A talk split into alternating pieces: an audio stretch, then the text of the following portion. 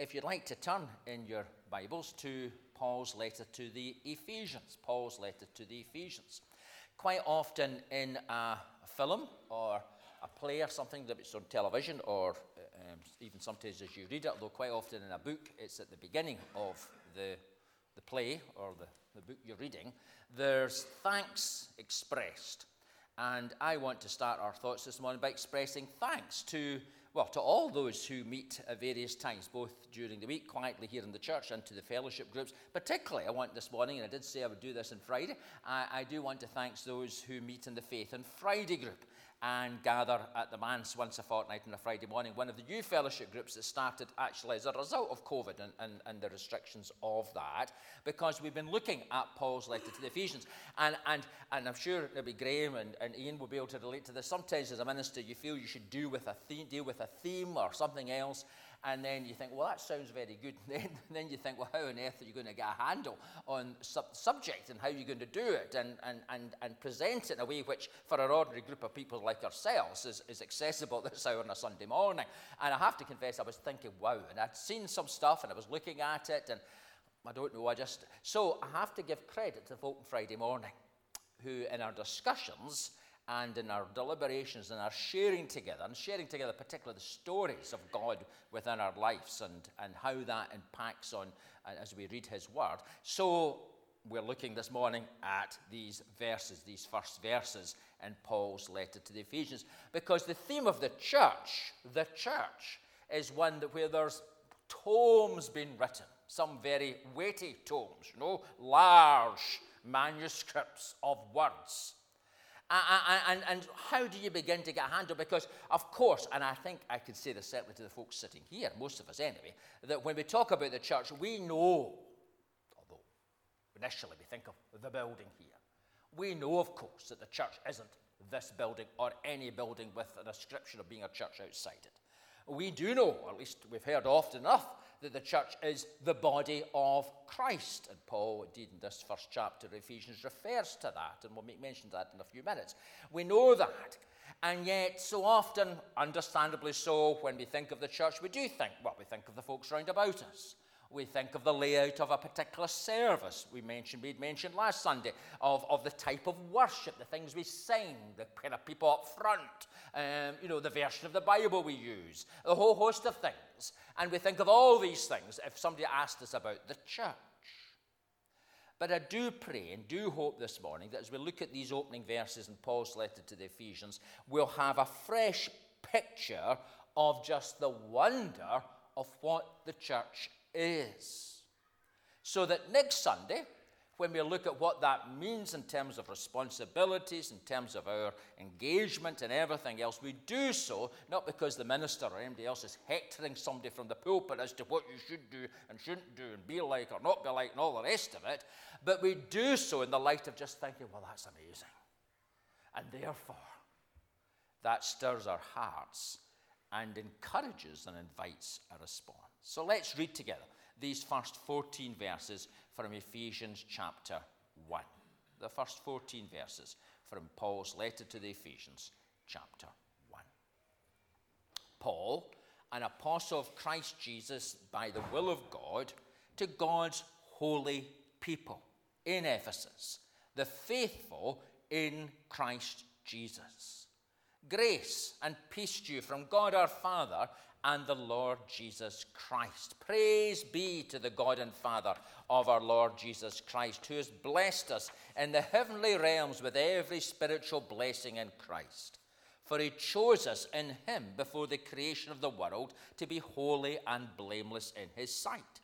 In love, he predestined us for adoption to sonship through Jesus Christ, in accordance with his pleasure and will to the praise of his glorious grace, which he has freely given us in the one he loves.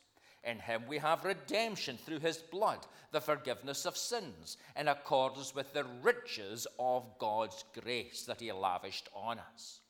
With all wisdom and understanding, he made known to us the mystery of his will, according to his good pleasure, which he purposed in Christ, to be put into effect when the times reach their fulfillment, to bring unity to all things in heaven and on earth under Christ. In him we were also chosen having been predestined according to the plan of Him who works out everything in conformity with the purpose of His will, in order that we, who were the first to put our hope in Christ, might be for the praise of His glory. And you also were included in Christ when you heard the message of truth the gospel of your salvation, when you believed, you were marked in him with a seal, the promised Holy Spirit, who is a deposit guaranteeing our inheritance until the redemption of those who are in God's possession to the praise of his glory. And this is the word of God. Thanks be to him. It is the word of God, but even as you read it, it's not perhaps the easiest to follow. The language is quite dense. I don't mean that Paul was thick, but the words he uses and the concepts he uses aren't at first reading easily accessible. A bit like the church. Often, certainly to people outside the life of a congregation, it's a bit of a mystery and really seems to be far removed from daily life in the 21st century. Indeed, I'm sure we know, and sometimes maybe we even have family members who will say this to us, or people we know will say, We don't give us anything about Christianity because, and what they'll quote is not some great philosophical or theological objection to the existence of God or to the Christ event in history, which can't be debated because it did take place, and If you know MD who thinks it is a lot of nonsense, just you refer them to me or to Ian or to Graham or to MD else, and we'll soon put them right.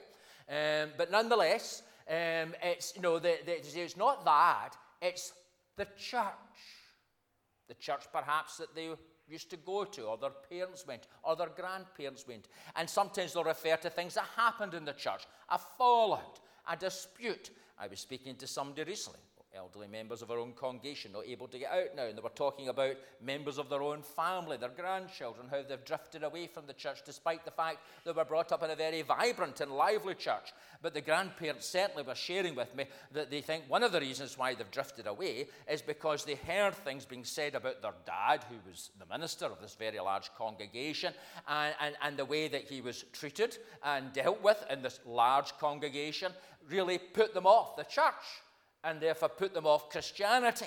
Can I commend you? One of the reasons our two sons are in the Lord and in the life of the church is because of the love and the care and the faithfulness that as a congregation you showed our family over the years. So commend you for that. I'm certainly not speaking about this congregation.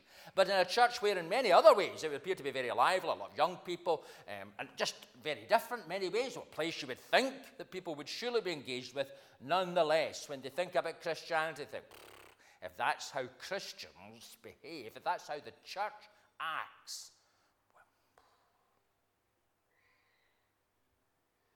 when we come to these verses, and Paul's writing here to Christians, gathered together. We have made reference to this before when we looked at the first chapter in Thessalonians and the concept of the church, the ecclesia of God, those who are called out. Paul here talks and describes them as God's holy people, the faithful in Christ Jesus. The church is made of men and women and young people who know Jesus and live in a relationship with Jesus, and that's the bedrock for our understanding of the church. It's therefore and if you want, if you have the Bible open, if you look at verse 22 of this first chapter, Paul talks about God placing all things under the feet of Christ, appointing him to be head over everything for the church, which is his body, the fullness of him who fills everything in every way. Here we have these words that describe what is the church? It's the people of God.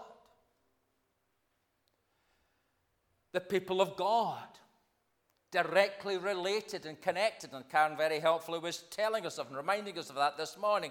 Directly related to Jesus. We are the faithful in Christ Jesus, God's holy people, not in Ephesus, but in Uddingston. And along with other faithful, holy people in Uddingston, in other churches, and other buildings, and other congregations within Uddingston, we make up part of the body of Jesus in this place. Jesus doesn't walk up and down the main street of. He doesn't go into Tesco or the butcher's or the fruit shop. He's not at the gates of Muiredge Primary or walks through the doors of Uddingston Grammar. He doesn't go into the office or the place where you work or dwell and during the week for your employment, But as the body of Jesus, we are his representatives, connected through the Holy Spirit with him, who is, Paul tells us, the head over everything. And before we go any further, it's good to be reminded of that. That's our calling. That's what we are. God's holy people in Uddingston, the faithful in Christ Jesus. But Paul, of course, was writing to Christians who were living in a very unholy kind of place. And in a community, in a setting, and we've, again, we've spoken about that in the past as we looked at other of these letters, where being faithful to Christ Jesus was a very challenging thing. Ephesus, some of us have visited that city before in our tours in Asia Minor. We've gone in, you know, cruises or tours of, of Turkey or whatever, and we visited that city, as I did a number of years ago, a massive city, a, a well developed city of the empire. But the Christians there were a small minority. Indeed, the book of Acts tells us that they were a persecuted minority. It was born out of persecution and a reaction against God's work within that city. A good reminder that for the vast majority of the people of God today in our world, those who are faithful to Christ Jesus, there is a cost, there is a challenge, there is a consequence of being faithful to Christ Jesus. It's never been the case, even within our own country, that everyone went to church, that everyone believed, that everyone accepted the tenets of the Christian faith. In days past, more did. But it was never the case that everybody did. And in our society today, to be faithful to Jesus, to be one of those who are called out to be distinctively different for God, and that's what it means in a sense, to be a holy people, somebody who's set apart, to be distinctively different in our values and our morals and how we behave and how we relate to things, how we understand things, all the things again that Karen helpfully re- referred us to earlier on. That is challenging to be different on the whole, most of us don't like to stand out from the crowd and be different. And yet, to be God's holy people, to be the faithful in Christ, means just that. But writing to these Christians, he wants to encourage them. Yes, there's hassles. Yes, there's challenges. Yes, there's problems within families, within their workplace, within their community, as people react negatively to the fact that they're a Christian, they're a believer. They believe this fact that Jesus is Lord. Paul's wanting to remind them that despite these challenges, there are tremendous blessings. And that's what he says. Verse 3 Praise be to the God and Father of our Lord Jesus Christ, who has blessed us in the heavenly realms with every spiritual blessing in Christ. If you thought that being a Christian was going to mean that your bank account was going to suddenly explode with more money, you were going to get a better house and end up staying down the policies. You were going to get promotion at that work and get a nice big office and a plush chair and be able to tell everybody else what to do and then you sit and drink coffee most of the day or whatever. If you thought that's what Christianity was about, then you're wrong. The blessings are there, but they're spiritual blessings. The reality is there, but it's not primarily of this world, it's of the heavenly realm goes on to open up, and that's what we're going to do very briefly open up what those blessings are to be part of God's holy people, those who are faithful in Christ, His called out ones, His ecclesia, His church in the world. And Paul, first of all, tells us that we're chosen in Him before the creation of the world to be holy and blameless in His sight. I remember speaking to someone within a church setting, someone who had been adopted when they were very young by their mum and dad, by adoptive parents. But when they came to an age of began to reflect and think on things and be more aware of things, they actually went through a period in life where they really tottered on the brink of complete depression and actually a collapse of who they were because they began to consider what did it mean? I mean, what kind of mum did I have, a birth mother, that she gave me up? She gave me away. And as far as my father, well, what kind of dad is this? That had his fun, let's be honest, and then walked away. and showed no interest in the consequences and didn't seem to be bothered. Therefore, I'm of no worth. I have no value. I'm an accident that should never have happened. And all the things that have happened, and of course, other things had come along that had been difficult in life, all of these things are a consequence of the fact that. But interesting enough, as that person came to faith, and as that person began to explore what Paul was saying here, that person also came to a fresh understanding of the wonder and privilege of being adopted. His mum, or her mum, seeing who it was, actually chose this person, this baby. And actually, no, no disrespect, but the rest of us who have had kids, well, we just get, we get what we get, don't we? Good, bad, or indifferent. But you know what I mean? They actually chose this child. They didn't need to. They were, you know, they had their own life. But not only this, in this setting, they chose that person and brought them into their family. They actually had their own children. And yet brought this child, this young baby toddler, into their family and made that person, that thing, that bundle of flesh, their own child. Gave this person their name. There's the, the, the children in the family recognized and welcomed the child. It wasn't without challenges, we know that, but as a brother, sister. They were, became an heir of the parents' circumstances and financial security and everything else that goes with it. And as that person grew in their understanding of just how wonderful, actually, mum and dad really were, this person fell in love afresh with her, his adopted parents, and her, his family. And as they did so, then these verses in Ephesians, which could be read and thought, what's all that about? Suddenly became a wonderful release. God in Christ predestined me for adoption into his family in accordance with his pleasure and will. Not because God had to, not because God was paid to, not because God, in a sense, was not God unless he had us or brought us into his family, but out of who he is, his abundant mercy and love and grace freely calls us and chooses us even before we were born, before the creation of the world, we're told, to be his child. Now, of course, there's a challenge to that. And the doctrine of predestination isn't one I'm sure that all of us feel comfortable with. I would want to affirm that it is true that God has a people. That when Christ Jesus gave his life on the cross, he bought that people. He paid a price for that people. And if you're in Christ this morning, it's not because primarily to do with your upbringing or to do with who you are or what you've done. There is a response, and we'll touch upon that shortly.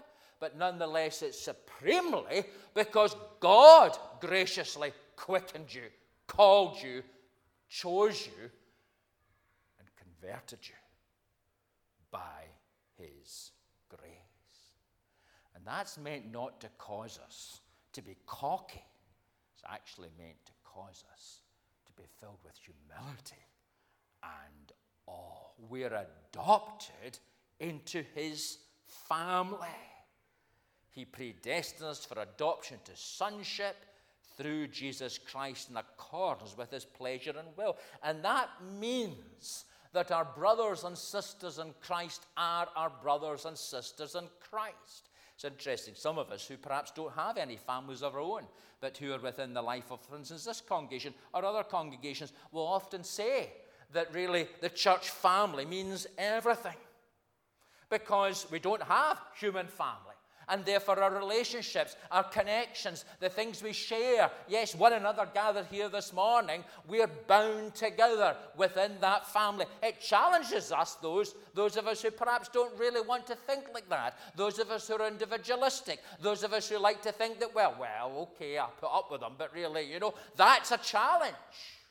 Because in God's family, we don't put up with people, we rejoice in them. The same way as that person celebrated the fact that he, he or she now had brothers and sisters and they were brought together and she was treated as a brother in that family. So we rejoice in that. That lays responsibilities upon us, and we'll think about that next week, but it's also a tremendous blessing. You're never alone in the family of God.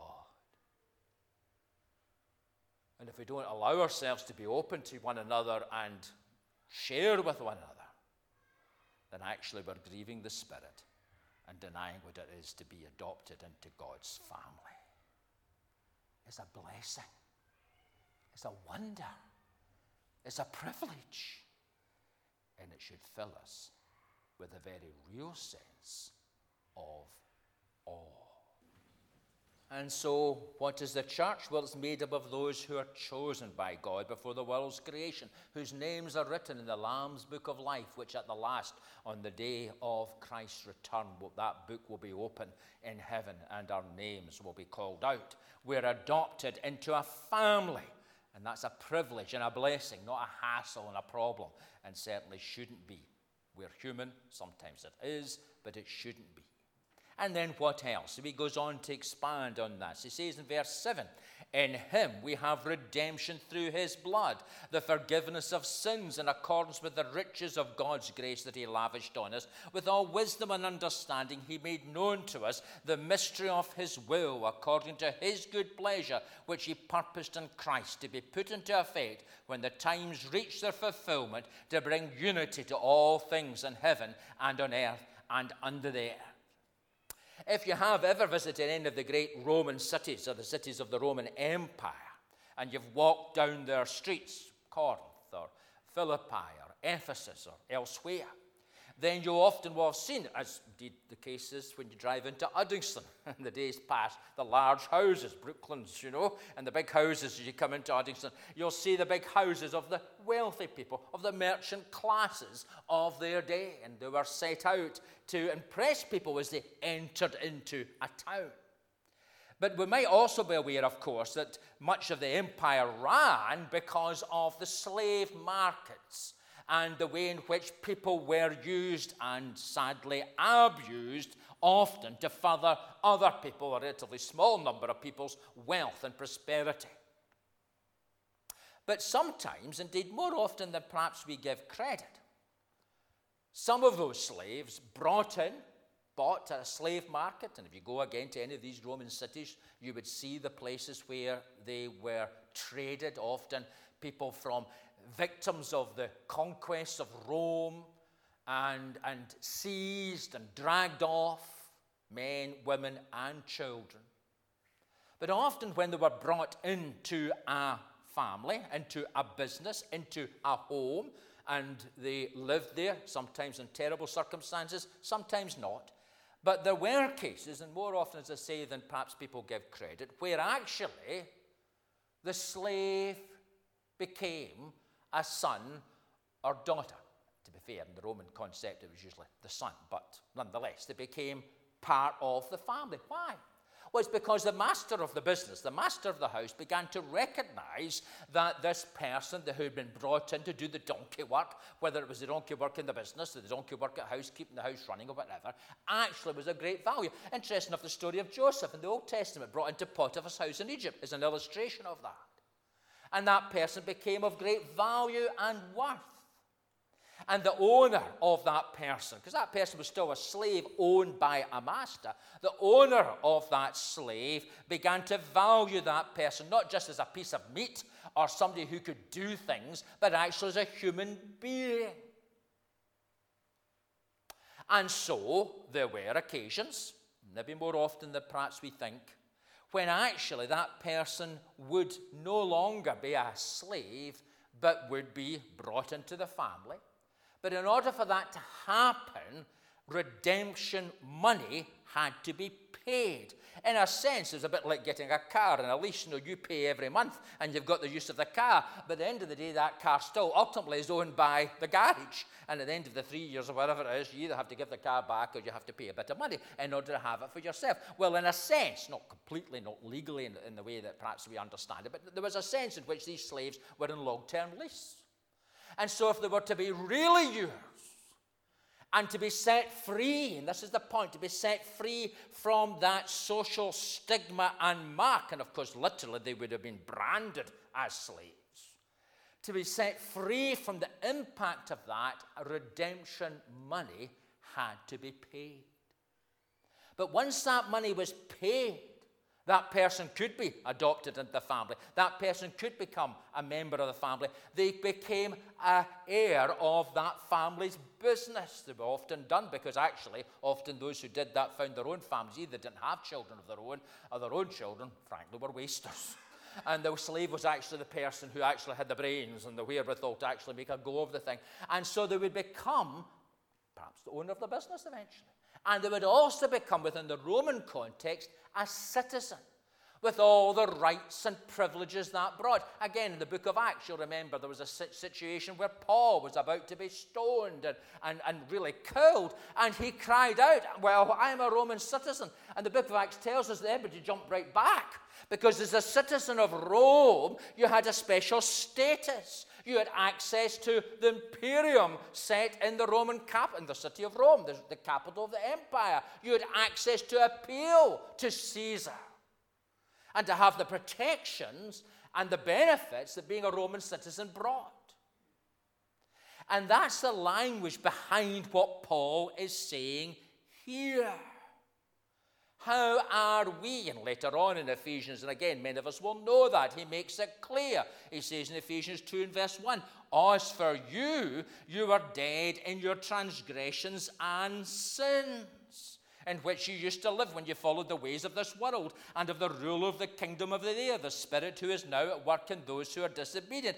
All of us also lived among them at one time. Like the rest, we were by nature deserving of wrath.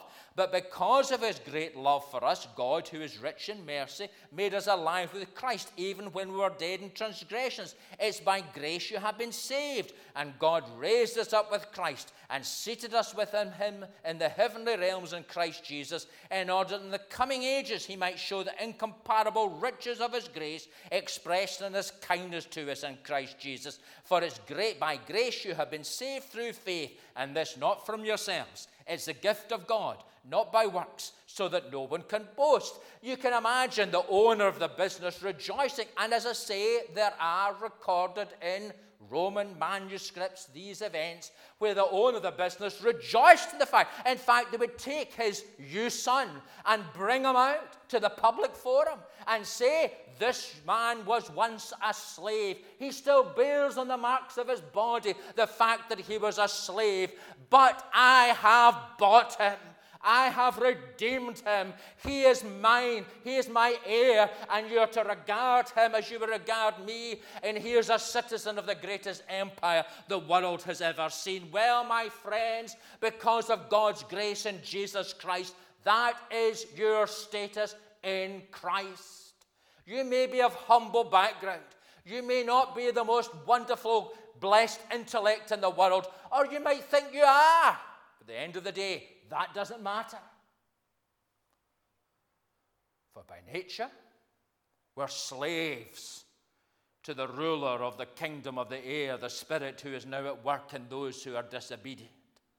But as Paul tells us here, we have been redeemed through his blood, the forgiveness of sins. In accordance with the riches of God's grace that He lavished on us. And not only that, with all wisdom and understanding, he made known to us the mystery of his will, according to his good pleasure, which he purposed in Christ to be put into effect when the times reach their fulfillment, to bring unity to all things in heaven and on earth under Christ. God in Christ gives us access to understand the world, the universe, who you are, why you're here, and what it's all about. Now, let's be honest. If that's not enough for us to digest on a Sunday morning at 25 to 12, what is? And you don't need to go to university. In fact, some of the people who have greatest understanding of these spiritual things have never darkened the hall of a university. I was taught by some of you, Graheen and I were taught by people who were very clever but didn't have a clue. But God can open your mind to see things that no one else can see who is without the Spirit, who is without the Spirit of Christ. They are blind, but I see. They are lost, but you have been found. They are dead, but in Christ you can be alive. And that is the blessing and the privilege that God in Jesus Christ offers to humanity and to us. To be a free man or a free woman, and how sad it is when people who profess to be Christians, even by their face and appearance, show that they're still under bondage of sin. For if you're free in Christ, you're free indeed. And it's the blood of Jesus that's made that possible. That's why the gospel, the good news of Jesus, has to be at the very heart of the life of the church. I, I was in Tesco the other day, and of course, one of the consequences of the COVID situation was we've all become, or at least many of us, have become far more used to using a card rather than cash. Indeed, as I tell the story, I could tell the story of Elizabeth, who went into Tunnocks the other day desperately panting for one of their fruit pies. and you actually had put it in a box or a paper pie, can't you? And then guess what? She didn't have a card. So she couldn't get it. And it had to be put back on the shelf. So if anyone feels inclined uh, tomorrow morning, or it's shut tomorrow, Tuesday to go up and buy some apple pie, you're welcome. But just remember to take your card because it's the only way in which you can access. And that happened to me the other day. I was in Tesco and there was a problem with the machine, and I didn't have any cash with me either. And I just bought 40 pounds worth or 35 pounds worth of messages. And I thought, what a brass neck folk. The church will say, see that minister can't even afford his messages. You know, he's having to put them back in the shelf, you know. Because this card, isn't it? It's a bit concerning. There's issues about that. This card accesses our funds. And without it, you don't get an apple pie. Well, Paul tells us what can access and enable us to access the limitless funds, the spiritual blessings the heavenly realms that God has blessed us with. What enables us to access these blessings? Well, he tells us, verse 11. In him we were also chosen, having been predestined according to the plan of him who works out everything in conformity with the purpose of his will, in order that we who were the first to put our hope in Christ might be for the praise of his glory. And you also were included in Christ when you heard the message of truth, the gospel of your salvation, when you believed, you were marked in him with a seal, the promised Holy Spirit, who is a deposit guaranteeing our inheritance until the redemption of those who are God's possession to the praise of his glory. Paul's saying, God wants people. He desires, he loves this world. He has paid a price for his people. He's the God who called a nobody, a nonentity, Abraham, from nowhere, many ways, and made of him the father of many nations, the father of a large nation, and the father of many nations, because those who, like Abraham, put their faith in God are children of God's family, children of the covenant, children who are in God's people. That's the kind of God we have. He calls people but we have to respond. There's a bank of mercy and grace, but we need to access it. And How do we do it? Well, Paul tells us we do it when we not only hear the message of truth, the gospel of our salvation, but we believe in Him. We put our hope, Paul tells in verse 12, in Christ. And I would urge you this morning if there's anyone here or anyone listening to this, and you would call yourself a Christian, and yes, mentally you would have a, a head knowledge about some of the things we've been talking about this morning. But you have never come to that point where you have not just believed with a mental assent, but in the way that Jesus speaks about, you shall know the truth, and the truth will set you free. And here, Jesus quite deliberately uses the intimate word of how a man would know a woman. You know what I mean by that? And he's saying, unless you really enter into that, unless you really open your life to that, surrender to that, if you think you can bargain your way into the kingdom, you're the one who's going to lose your last bet. It's hell that awaits you, not heaven.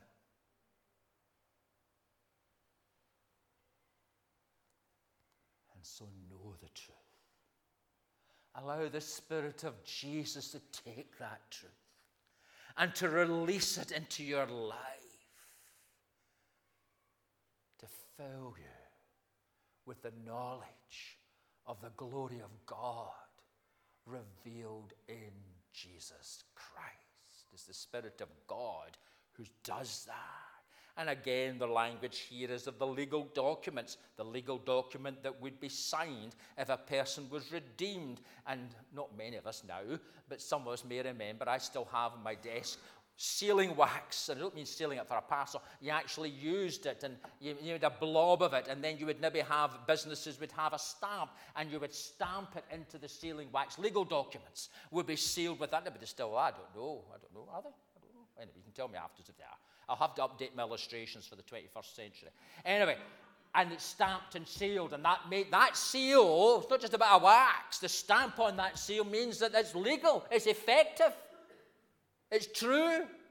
It will do what it says in the bit of paper. Well, my friends, the Holy Spirit does that.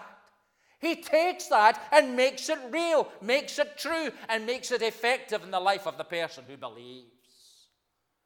But if we've grieved the Holy Spirit, if we say, for instance, I really don't fancy these other people, these people. That's why at communion, you know, it tells us we must be very careful to take bread and wine communion. If we carry sin in our heart, a resentful spirit towards another believer, we better maybe not take it.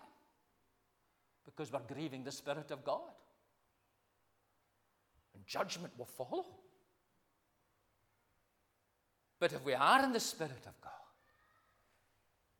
it's the access to the heavenly realms where God has blessed us with every spiritual blessing. Now, of course, and that must be a sign. I was talking to somebody the other day in the congregation. It must be a sign I'm definitely getting old. I remember my, my dear mum used to say, I'm glad I'm going out the world, not into it. And she was only in her 60s, but now I relate to it because I'm in my 60s and I find myself thinking the same sometimes. And the glory and the hope of heaven. I know for many of us older saints, we can't wait to get to be there. Not because we are wonderful, but we long to see Jesus.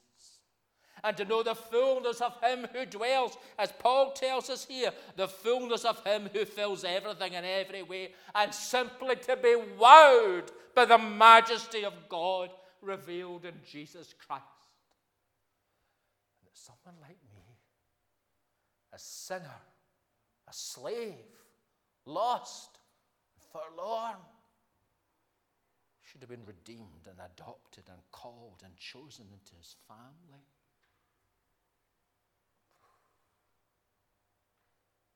Our hearts surely should be filled with wonder, lost in wonder, love, and praise.